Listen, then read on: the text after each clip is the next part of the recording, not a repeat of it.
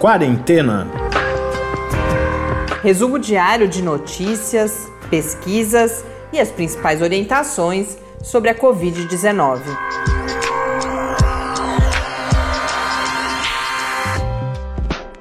Quarentena, dia 54. Olá, sexta-feira, bem-vindos a este nosso 54 encontro aqui no Quarentena. Eu sou Mariana Petson. Eu sou o Tarso Fabrício. Essa semana foi a semana dos temas. Hoje a gente fala bastante de alimentação, acesso ao alimento, qualidade da alimentação, inclusive com uma entrevista muito especial com a professora Patrícia Constante Jaime, que é do Departamento de Nutrição da Faculdade de Saúde Pública da Universidade de São Paulo e também pesquisadora do Núcleo de Pesquisas Epidemiológicas em Nutrição e Saúde e que vai justamente a partir do conceito de segurança alimentar e nutricional comentar o cenário da alimentação, da vulnerabilidade em relação a desde a produção, na verdade, até o acesso ao alimento no contexto da COVID-19. Mas antes disso, a gente tem várias notícias aí sobre o cenário no Brasil, que se agrava cada dia mais e tem gerado, inclusive, tanto repercussões internacionais, a gente comenta uma delas, mas também os estudos agora começam a ter foco no Brasil, os estudos epidemiológicos, claro, né, ou de modelagem, ter foco no Brasil, que cada vez mais se torna também uma preocupação mundial.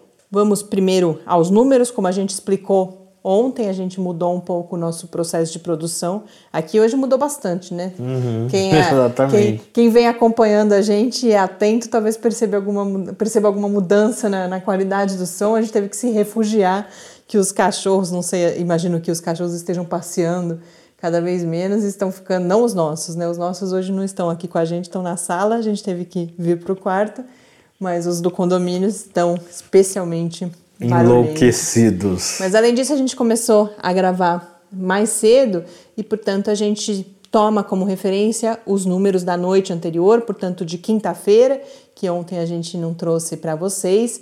Naquele momento, segundo o Ministério da Saúde, eram 135.106 casos registrados no Brasil, mas a partir dos levantamentos das secretarias estaduais, no momento em que a gente está gravando, já são mais de 140 mil casos.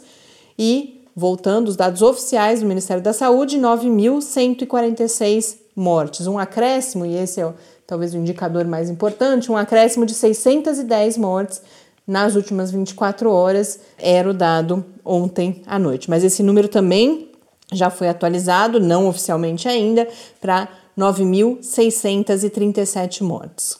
Com isso, o Brasil já é o sexto país com maior número de mortes por Covid-19 e o oitavo país que tem mais casos registrados oficialmente. É importante destacar, porque hoje várias das nossas notícias são, mais uma vez, sobre subnotificação. Mas antes disso, algo que ontem ganhou bastante repercussão aqui no Brasil foi que o periódico The Lancet, que é um dos principais periódicos aí na área de medicina em todo o mundo, se não o principal, publicou um editorial falando sobre a situação da Covid-19 no Brasil e, especialmente, do papel do presidente da República, Jair Bolsonaro. O editorial é intitulado Covid-19 no Brasil, So What? Que é o e daí, né? Que o presidente falou há alguns dias diante do número de mortos no país. Eles vão primeiro relatar um pouco o quadro aqui no Brasil, colocar os diferentes pontos de preocupação, por exemplo, a quantidade de pessoas vivendo nas periferias das grandes cidades, nas favelas, dentre outros, mas aí concluem essa primeira exposição com a frase, que a tradução é minha, livre, né? Eles falam que mesmo assim, mesmo com todos esses agravantes no Brasil, Talvez a maior ameaça à resposta brasileira à Covid-19 seja o seu presidente Jair Bolsonaro. E aí vão justificar por que, que dizem isso, falando de um lado das aglomerações que ele tem promovido, mas também do fato de ter perdido nos últimos dias dois ministros importantes, primeiro o ministro da Saúde, Mandetta, e depois o ministro da Justiça que essas ocorrências políticas seriam uma distração no momento em que o governo deveria estar focado no combate à Covid-19. Esse foi um comentário que eu ouvi hoje ao longo do dia também em algumas das coberturas nas nos principais canais de TV aí brasileiros, mas também o The Lancet coloca que esse é um sinal de que ele perdeu a sua bússola moral, se é que um dia teve uma. E esse comentário não é meu, é o que está escrito no editorial também do The Lancet. O texto continua destacando o papel que organizações da sociedade civil tradicionalmente tiveram no Brasil na resistência aí, por exemplo, a governos autoritários, e aí vai falar especificamente da atuação da Academia Brasileira de Ciências, da Abrasco, que é a Associação Brasileira de Saúde Coletiva, de como a ciência nacional está contribuindo, produzindo conhecimento e também como EPIs têm sido produzidos numa velocidade aí bastante razoável. Mas o texto observa, o The Lancet observa que, apesar disso, a liderança nacional é crucial no combate à pandemia, que a experiência de outros países mostra isso e que, portanto, o país precisaria se unir para dar uma resposta justamente ao e daí do presidente da República, que, mais uma vez, segundo o editorial, precisaria mudar drasticamente o seu rumo de ação ou ser o próximo a sair. Então, uma manifestação aí bastante contundente de um periódico importante na área da saúde mundialmente. Cada vez mais o Brasil deve estar no foco aí dessas preocupações e desses comentários internacionais, infelizmente, por essa situação que já seria muito difícil de qualquer forma e que é tornada muito pior pela postura ou pela falta de ação, inclusive, do governo federal. Alguns anúncios aqui no Brasil hoje são também são importantes da gente reportar, seriam importantes de qualquer forma da gente reportar, mas também indicam a escalada aí de gravidade da situação. Em São Paulo, o governo estadual anunciou a prorrogação da quarentena até pelo menos o dia 31 de maio e que isso só será revertido depois de 31 de maio se houver a redução no número de novos casos por 14 dias consecutivos e os índices de ocupação das UTIs ficarem abaixo de 60%. Esse índice é, nesse momento, na Grande São Paulo, de 89,6% e no estado como um todo, de 70%. E o governo também anunciou que, por outro lado, se eh, a situação continuar se agravando, muito pelo contrário, as medidas poderão ser endurecidas. E isso já é também uma, algo no horizonte no Rio de Janeiro, Rio de Janeiro que ultrapassou São Paulo no número de vítimas por 24 horas, né? não no número total de vítimas, mas nas últimas 24 horas, enquanto São Paulo registrou 161 mortes, o Rio registrou 189 e o governo, então, do, do o governador Witzel uh, deu uma resposta. A gente comentava antes que a Fiocruz já tinha mandado um documento para o Ministério Público que acionou o governo do estado e também a prefeitura da cidade do Rio de Janeiro. Uh, a Fiocruz indicava a necessidade de lockdown no Rio de Janeiro e hoje o Witzel respondeu dizendo que está configurando um plano de lockdown. Então a gente percebe aí o caminho que estamos seguindo no Brasil e isso com esses números oficiais que a gente é, sabe, vem falando há tanto tempo, que são extremamente subnotificados.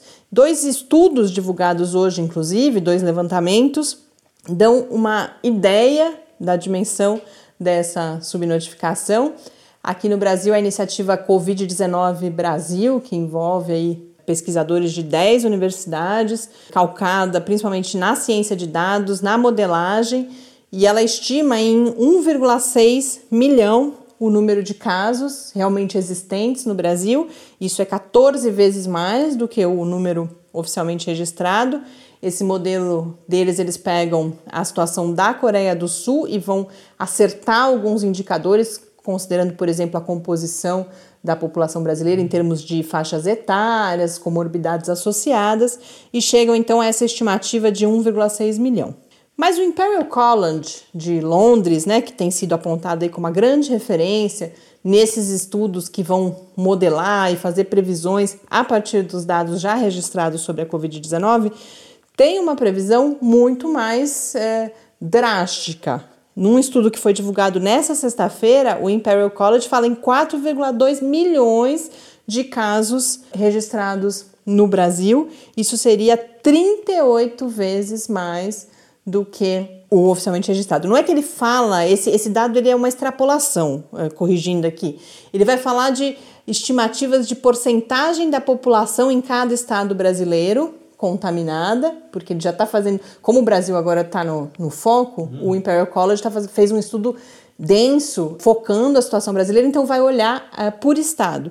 E aí você extrapolando essas porcentagens estimadas por estado, no total você chegaria a esse 4,2 milhões. Mas seja 1,6 milhão, seja 4,2 milhões, o que é importante. É que é, é gente pra caramba. É, e não, e que, e que é gente pra caramba, e é, e é muito distante dos dados oficialmente registrados. O foco do Imperial College nem era esse número, eu só trouxe porque foi divulgado também essa outra estimativa brasileira, mas o principal do Imperial College é que ele vai concluir que as medidas de distanciamento adotadas no Brasil, elas tiveram algum efeito, mas que esse efeito ainda é insuficiente, ou seja, o recado é medidas mais rígidas precisariam ser adotadas. Então, então sempre se falava, né, nas coletivas, o número ideal de isolamento era de 70% e que nunca a gente conseguiu alcançar. Né? No começo das medidas, a gente até passou em alguns lugares dos 60%, mas depois começou a cair e isso, esses dados estão mostrando o que, que isso tem significado. É, e o, esse, o que os dados do Imperial College é que as medidas adotadas e a adesão a elas levou a 29% de redução na mobilidade e 54% de redução naquele número de reprodução, né? Uhum. Que é, é um dos principais indicadores aí para você dimensionar a velocidade com que a pandemia está avançando. E, como comparação, na Itália, as medidas que foram adotadas lá levaram a 53% de redução na mobilidade, então 29% no Brasil, 53% na Itália. E o número de reprodução caiu 54% aqui e 85% na Itália, indo para menos que um.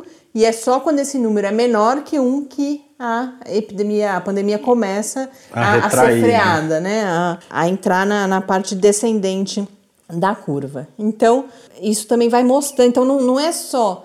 Não são só os indicadores, a lotação das UTIs, mas estudos como este vão mostrando também que o lockdown ou medidas mais rígidas serão necessárias em breve aqui no país. A gente já tem alguns estados, a gente vem falando nisso, mas é um cenário que deve uh, se agravar nos próximos dias. No mundo, e aí os dados são de hoje, porque a Organização Mundial da Saúde fecha antes né, a, a sua contabilidade oficial, são 3.759.967 casos confirmados no painel da John Hopkins, o último momento que a gente olhou já eram 3 milhões 907 mil e 55 casos.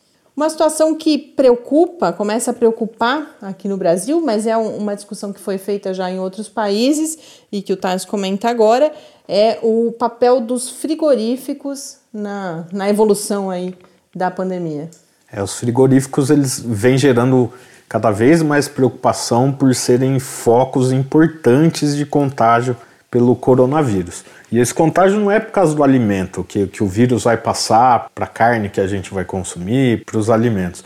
É a preocupação com os funcionários, que as linhas de produção dos grandes frigoríficos elas têm algumas características que podem potencializar esse contágio entre os funcionários. Então, a, a Justiça do Trabalho já começou a fazer forças-tarefa de fiscalização em várias unidades de frigoríficos distribuídas pelo país. E, inclusive, no, na região sul, a Justiça já determinou a interdição de algumas dessas unidades. É importante a gente lembrar que nos Estados Unidos, por exemplo, eles detectaram um frigorífico específico como principal foco de contaminação de toda a região sul ali do país. Todos os casos acabavam levando ali para o frigorífico, tinham alguma ligação com alguém que trabalhou no frigorífico. Então, essa, essa preocupação é algo que vale a pena ser levado a sério mesmo. Né? É, e tem relação com os temas que a gente uh, vai discutir na entrevista, inclusive hoje, quando a gente fala em segurança alimentar e nutricional, pensa-se inclusive nesse polo da produção, em como está organizado, se é sustentável, se não é sustentável, e a gente vê é, isso, que uma, a forma de organização de uma determinada produção pode favorecer que as pessoas trabalhando ali se contaminem. E além disso, é uma preocupação porque os frigoríficos são fundamentais para que não haja desabastecimento. Uh, no país. Bom, agora antes da gente continuar, algumas notícias um pouco mais leves ou esperançosas. A primeira é que a China anunciou a abertura gradual, inclusive já dos seus cinemas e museus. É claro que com várias restrições, vários cuidados, mas China segue então aparentemente mostrando que saiu, deixou para trás a pior fase da pandemia. E a gente tem uma notícia sobre doação de cerveja. É uma cervejaria alemã doou cerca de 2.500 litros de chopp que não foram vendidos durante a pandemia. A cervejaria se chama Willinger e eles precisavam esvaziar os tanques para reativar a produção, já que existe uma perspectiva que em breve as unidades comerciais da Alemanha já voltem a funcionar, tal. E aí eles decidiram doar essa cerveja para a comunidade local. Em questão de horas, eles conseguiram doar toda a cerveja que tinha armazenada ali. É, cerveja na Alemanha é coisa séria. Aliás, eu quero dar uma dica. Aqui em São Carlos, né, que é onde a gente está, em Araraquara, na região, tem muita cerveja. Será Se por acaso vocês passar? precisarem, a gente está se candidatando aqui a receber um pouco da cerveja. Excedente. Pra, excedente para ajudar vocês a liberar, liberarem as suas linhas de produção. É, várias cervejarias, inclusive artesanais aqui da região, que se organizaram para delivery. Então, é mais uma indústria, sem dúvida, a gente está brincando, mas é mais uma indústria que, sem dúvida nenhuma, sofre o impacto da pandemia e que precisa se reorganizar para uh, continuar existindo. Bom, antes da gente passar para o restante das notícias, eu vou já chamar ao nosso quadro de perguntas e respostas com o professor Bernardino, que hoje foi inspirado por uma movimentação aqui na cidade de São Carlos. Perguntas e respostas sobre a Covid-19. Bernardino, uma ouvinte aqui de São Carlos, a partir de uma movimentação de academias de, de exercícios, de ginástica, para que elas possam ser reabertas, nos pergunta se é razoável pensar nessa reabertura neste momento? E caso não seja, como que a gente equilibra a impossibilidade de utilização desses equipamentos e a importância de manter a atividade física mesmo no período de pandemia? A reabertura de academias de ginástica neste momento da epidemia é muito perigoso. Não é? O risco das pessoas contraírem ou transmitirem o coronavírus nesses ambientes de academia é grande e é muito difícil impedir que isso aconteça, por melhores que sejam as medidas preventivas que nós adotemos. Então, o aconselhável neste momento é que as pessoas façam exercício físico. Obviamente que ficar sem fazer exercício físico não é saudável, mas existem muitas alternativas para fazer esse tipo de exercício em casa.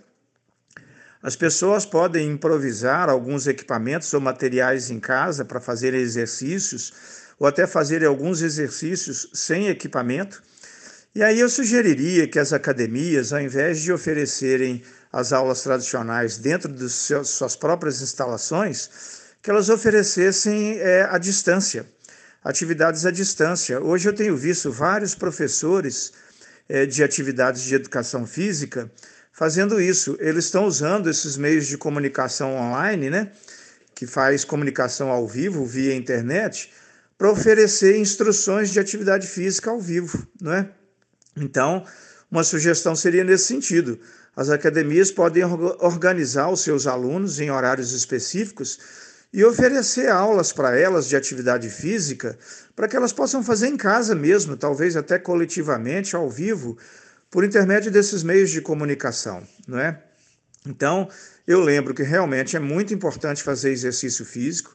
Se as pessoas puderem é, continuarem fazendo atividades físicas nessa época de quarentena é importante, mas é muito importante que isso não seja feito nas academias, porque o risco de transmissão do coronavírus nessas condições é muito grande. Então, vale aí a ideia de pensar em negociar com a academia, de oferecer essas aulas por estratégias de comunicação à distância. E mesmo que as academias ofereçam estratégias variadas para evitar o coronavírus, isso vai significar circulação de pessoas. Então, realmente, assim, não é prudente é, as pessoas frequentarem as academias agora, por causa do risco do coronavírus. E a atividade de exercício físico, como eu falei, ela não é necessário que seja feita exclusivamente em ambientes de academia. Existem várias alternativas que, nesse momento de quarentena, é, são mais seguras do que ficar circulando por aí, indo e voltando para academias para fazer ginástica. Muito obrigada, professor Bernardino, e até a próxima semana.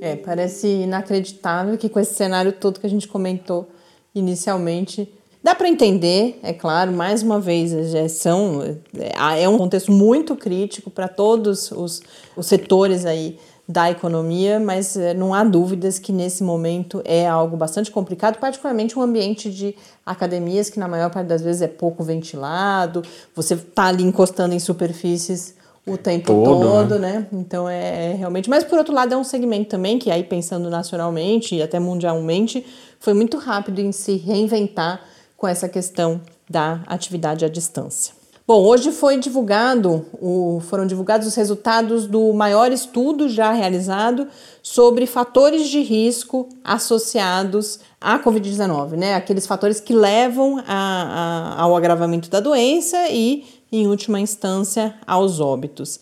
Esse estudo ele foi realizado no Reino Unido, com 17,4 milhões de pessoas, na verdade, com o prontuário médico de 17,4 milhões de pessoas, e nesse conjunto havia 5.707 mortes por Covid-19. É um estudo que ainda não foi, é, ele foi divulgado só em preprint por enquanto, mas realizado por duas instituições muito sérias, a Universidade de Oxford e também a London School de Higiene e Medicina Tropical.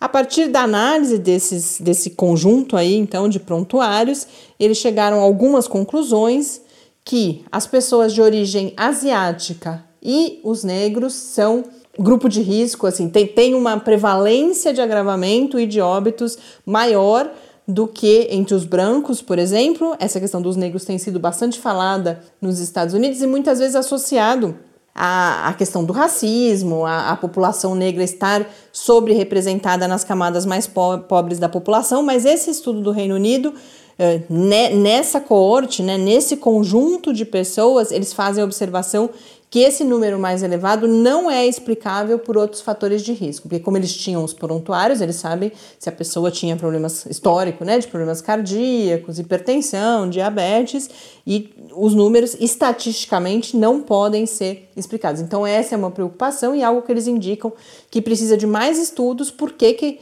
a população com essas origens uh, étnico-raciais tem uma mortalidade mais alta. Homens morrem mais do que mulheres, isso também é algo que vem aparecendo em vários estudos, a questão da idade dos idosos, diabetes não controlada e asma severa, e também a questão da pobreza, e que aí eles também dizem que não é explicável por outros fatores de risco, ou seja, é a pobreza em si e não doenças cardíacas ou, ou, outras condições associadas a essa população em condições aí de maior vulnerabilidade socioeconômica. Chegamos então ao momento da nossa entrevista. Eu tive hoje o privilégio de conversar com a professora Patrícia Constante Jaime isso foi fruto da nossa parceria com o InformaSUS, que é um projeto de extensão aqui da Universidade Federal de São Carlos. É um projeto de extensão que produziu um portal que tem o objetivo de divulgar informações seguras e confiáveis sobre a Covid-19. Eles produziram um texto sobre cuidados sobre alimentação e Covid-19 é o texto, né? E aí esse texto vai trazer, entre outros aspectos, o que é uma alimentação saudável, adequada e a professora Mariana Fagá, e eu agradeço essa sugestão dela, que é professora do Departamento de Medicina da UFSCar, me colocou em contato, a partir desse, desse texto, sugeriu que eu conversasse com a professora Patrícia Constante Jaime, que é professora do Departamento de Nutrição da Faculdade de Saúde Pública da Universidade de São Paulo, a USP, e pesquisadora do Núcleo de Pesquisas Epidemiológicas em Nutrição e Saúde. Nós conversamos justamente sobre o que é segurança alimentar e nutricional, o que o conceito nos ajuda a planejar e perceber como riscos no contexto da Covid-19 e também como ele orienta políticas públicas aqui no Brasil. Traz um, a gente conversa um pouco também sobre um conceito que eu não conhecia, que é o de sindemia, que é a combinação de várias epidemias, no caso, é, a gente está falando das epidemias mundiais, né, globais, de obesidade, desnutrição e também as mudanças climáticas. E é cenário ao qual vem se somar nesse momento, ou vem conferir um novo sentido, a Covid-19, que tem relação desde as mudanças climáticas, porque a gente falava da emergência desses novos vírus por conta, por exemplo, de desmatamento e das transformações climáticas, mas também essa associação entre doenças crônicas que estão bastante vinculadas à alimentação, como por exemplo os problemas cardíacos e a hipertensão. E vai falar também de, do, do, da alimentação como direito humano, da alimentação adequada, saudável como direito humano e como os riscos a esse direito ou as ameaças a esse direito se manifestam em diferentes intensidades, de diferentes formas, nas diferentes classes sociais. Então, vamos agora acompanhar a minha conversa com a professora Patrícia Constante Jaime.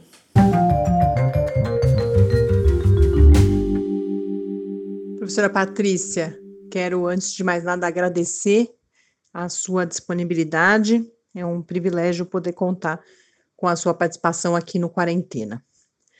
O tema da alimentação tem aparecido bastante no contexto da Covid-19, com ênfase em aspectos de higienização dos alimentos, então a preocupação das pessoas sobre como higienizar da melhor forma possível, e também como preocupação com desabastecimento. Mas quando a gente pensa no conceito de segurança alimentar e nutricional, a gente vê que a questão é bem mais ampla do que uh, apenas esses dois pontos. Então, gostaria que a gente come começasse falando justamente do conceito e de como ele nos ajuda, que pontos que ele destaca ou que ele nos mostra que é importante pensar sobre eles no contexto da Covid-19. Olá, Mariana. É, é, um prazer poder participar do podcast Quarentena e debater esse tema tão importante hoje, tão central na vida das pessoas, que é o acesso ao alimento, é, a segurança alimentar no contexto da Covid-19.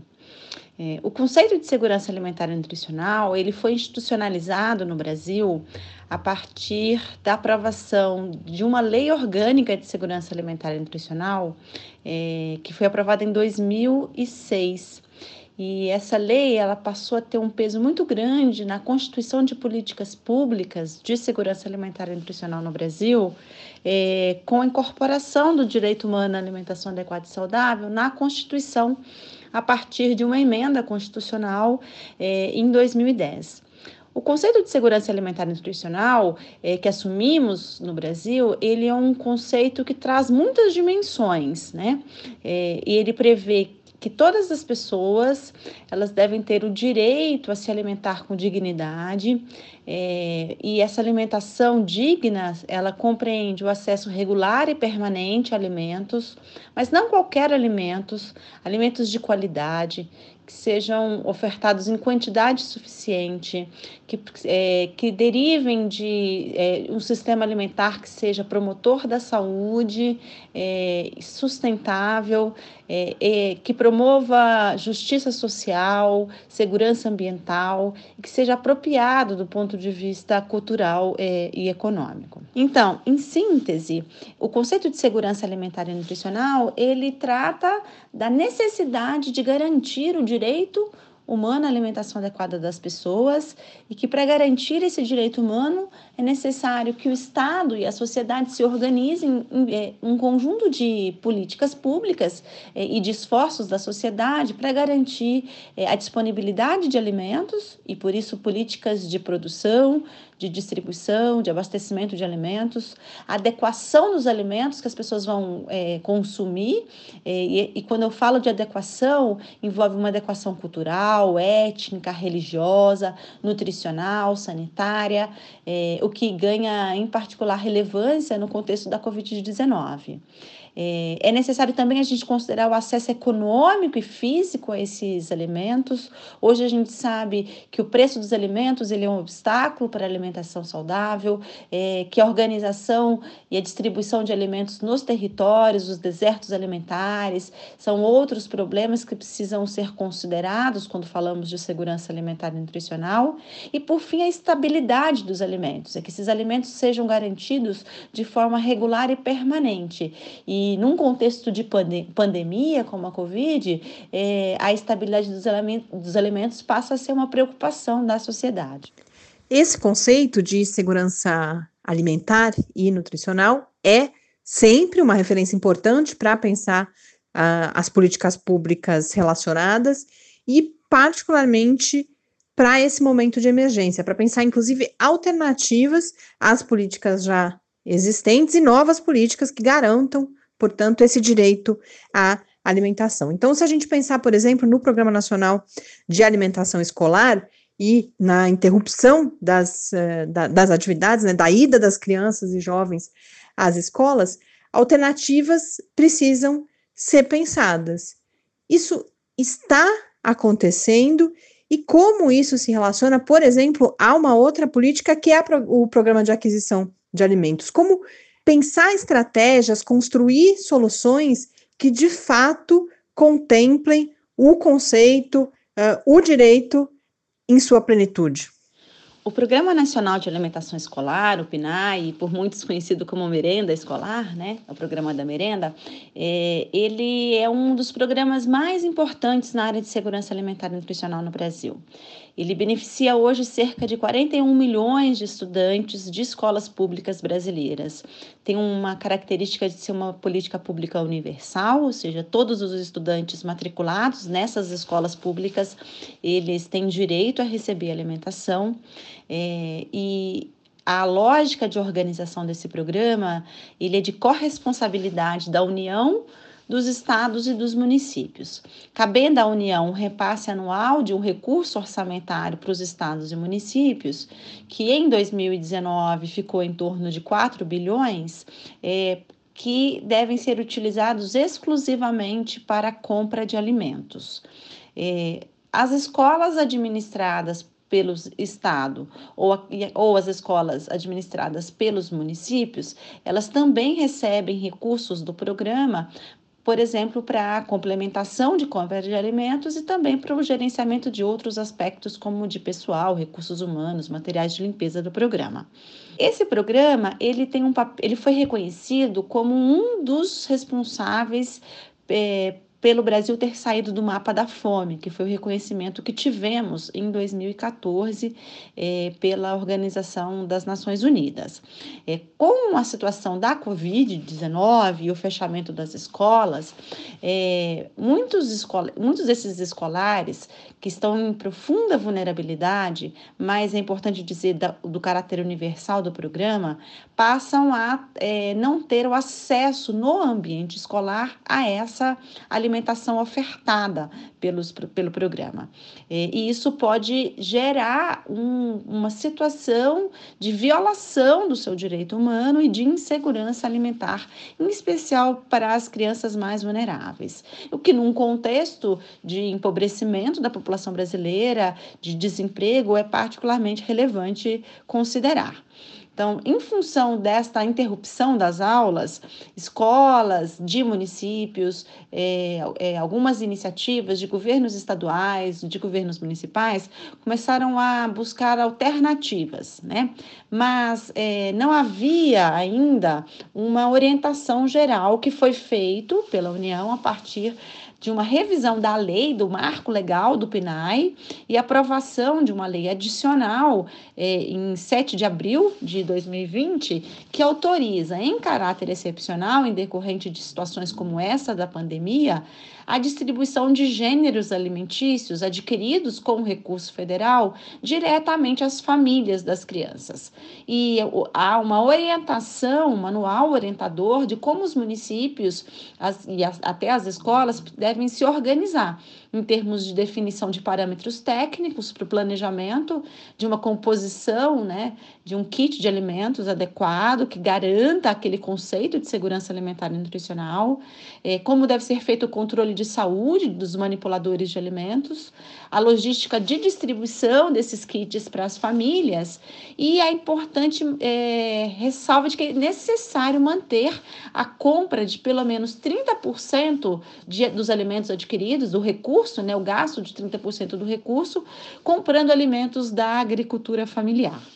Quando alternativas que não são os kits de alimentos são adotadas né, em relação ao programa de alimentação escolar no contexto da Covid, como foi a escolha no município de São Paulo de se dar um voucher orçamentário, né, uma transferência de renda, é, essa relação da, do programa com a agricultura familiar, ela fica comprometida.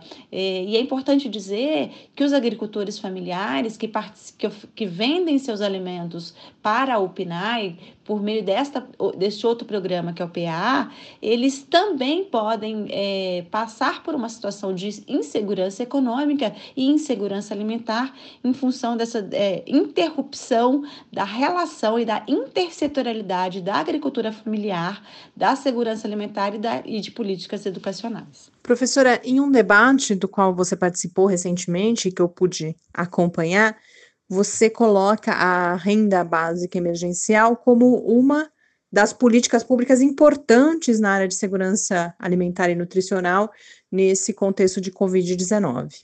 Essa é uma relação que pode, é, um vínculo que pode não parecer óbvio para uma parte das pessoas e que também é, faz a gente pensar sobre como diferentes classes sociais, diferentes populações estão em situações diferentes de vulnerabilidade em relação à alimentação.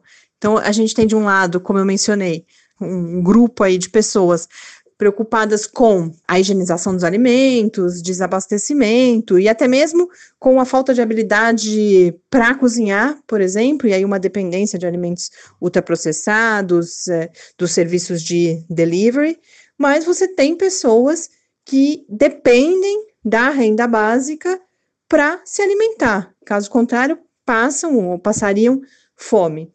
Como que a área de segurança alimentar e nutricional olha para essas diferenças e como responder a essas diferentes necessidades? Esse é mesmo um super desafio, porque é, a segurança alimentar e nutricional, ela, assim como o próprio conceito de saúde, né, quando a gente fala que a saúde é o completo bem-estar físico, mental, é, corporal, social, a, a segurança alimentar e nutricional, ela tem é, camadas, né, que representam as diferentes necessidades de diferentes sujeitos na sociedade. E como é, o conceito ele engloba várias dimensões, como eu mencionei, de disponibilidade, de adequação, de estabilidade, de acesso aos alimentos, é, isso vai variar muito de, de, de quem a gente está olhando, né? De qual é a perspectiva de determinado segmento da sociedade, né? É, mas a gente tem muito claro que a questão da renda ela é um importante determinante social da segurança alimentar e nutricional. É, quando nós dizemos que o direito humano à alimentação adequada e saudável, é, ele é o direito que as pessoas têm de se alimentar com dignidade, é, isso não quer dizer que elas precisam ser alimentadas pelo Estado é, automaticamente, mas é que elas tenham condições de vida que lhes permitam adquirir os alimentos, ou que elas estejam inseridas em contextos da sociedade, em ambientes da sociedade, que elas tenham acesso à alimentação adequada, como por exemplo, nós citamos alimentação escolar, né, dos estudantes no ambiente escolar. Mas a renda, ela é muito central. E ela é, por exemplo, um dos fatores que explicou a redução da mortalidade infantil no Brasil, né? Um conjunto de investimentos de aumento da renda da população brasileira que teve muito resultado positivo em termos de redução da desnutrição, diminuição da insegurança alimentar e nutricional, do combate à fome. Num contexto econômico de uma crise que ela é inclusive anterior à pandemia, né? Então a gente tem dados do IBGE que apontam que a população brasileira, é, é, os últimos dados, a gente tinha por volta de 50, quase 55 milhões de brasileiros considerados pobres, isso representa por volta de 25% da população brasileira, e 13 milhões de pessoas vivendo em extrema pobreza, 6,5% da população uma informalidade muito grande no trabalho, além da taxa de desemprego. Então a gente observa que é, esse aspecto da renda ele ganha relevância no debate mais atual da segurança alimentar e nutricional. No contexto específico da Covid-19, a gente tem um agravamento desse determinante econômico. Uma parte porque esse trabalhador informal ele vai diminuir a sua renda com o isolamento social, é, o distanciamento das pessoas, né? A gente tem observado trabalhadores que estão sendo demitidos, é, também em função de um contexto mais sistêmico, um aumento da, do preço dos alimentos, de tal modo que o contingente de brasileiros em situação de insegurança alimentar e nutricional, é, com certeza deve ter aumentado bastante em função da Covid-19. Aí vem toda é, ressurge né, com uma força maior o, de, o debate que é da transferência de renda por meio da renda básica emergencial que foi aprovada e que precisamos acelerar o processo de implementação para garantir que a população utilize esse recurso comprando alimentos, porque quem tem fome tem pressa.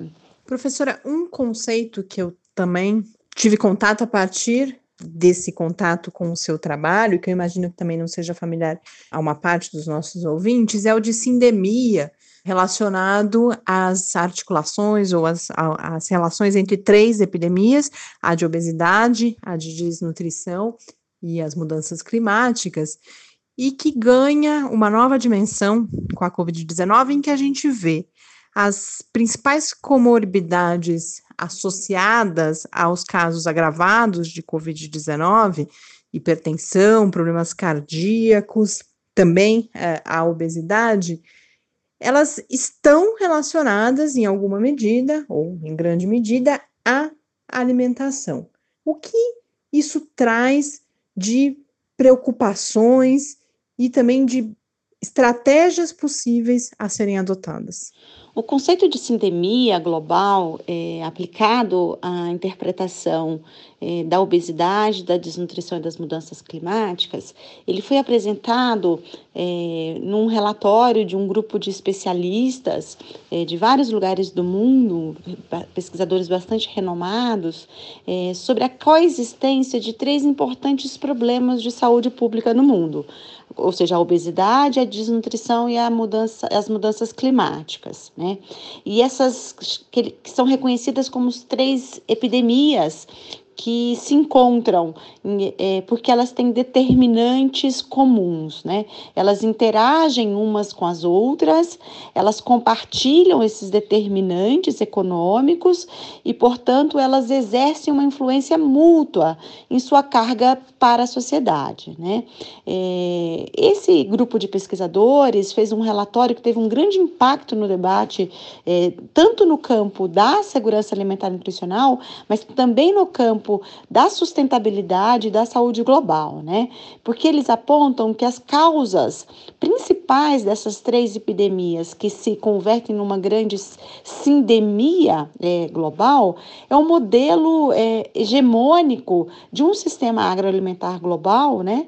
É, que tem produzido doença, que tem tido um grande impacto é, ambiental e esse modelo hegemônico de um sistema agroalimentar global, que é baseado na produção de commodities agrícolas, eh, na monocultura, na produção dos alimentos ultraprocessados, eh, ele está sem freio, né? Ele, há uma falta de vontade de lideranças políticas eh, de regulamentar esse sistema alimentar para que ele seja mais promotor da saúde para que ele promova mais justiça social e para que ele distribua a renda de forma mais adequada e que ele tenha um menor impacto ambiental. E a gente também percebe, percebe uma insuficiente ação da sociedade em geral, buscando melhorias no nosso padrão de produção de alimentos, né? Por isso que as soluções, elas têm que ser pensadas tanto para a obesidade, para a desnutrição como expressão da insegurança alimentar e nutricional, como para as mudanças climáticas, de uma forma mais conjunta e articulada, de uma forma mais urgente, né?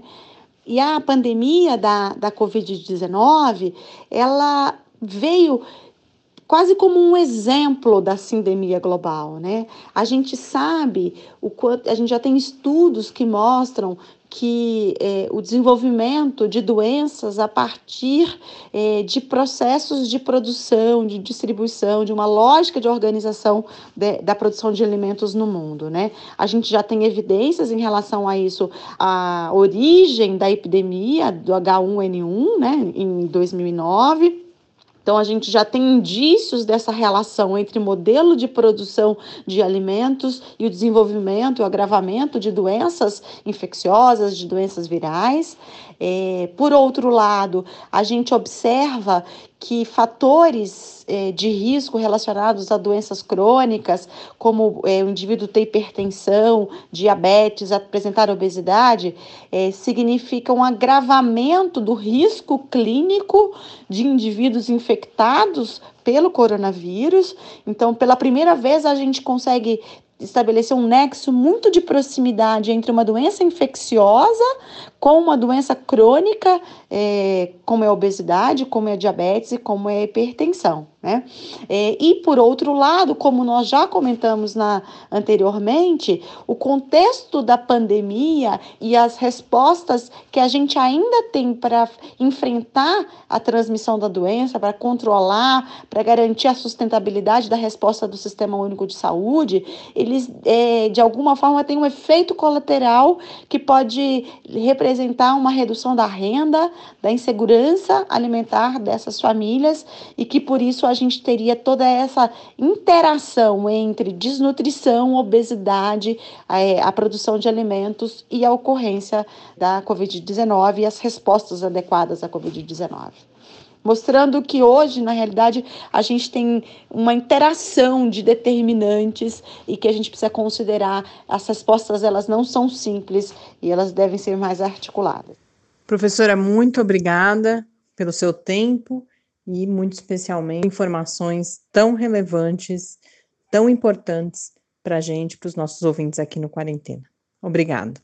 Eu que agradeço, Mariana, obrigada pela oportunidade de conversar com você e parabenizo pelo trabalho de tanta relevância que vocês desenvolvem com o podcast. Um abraço.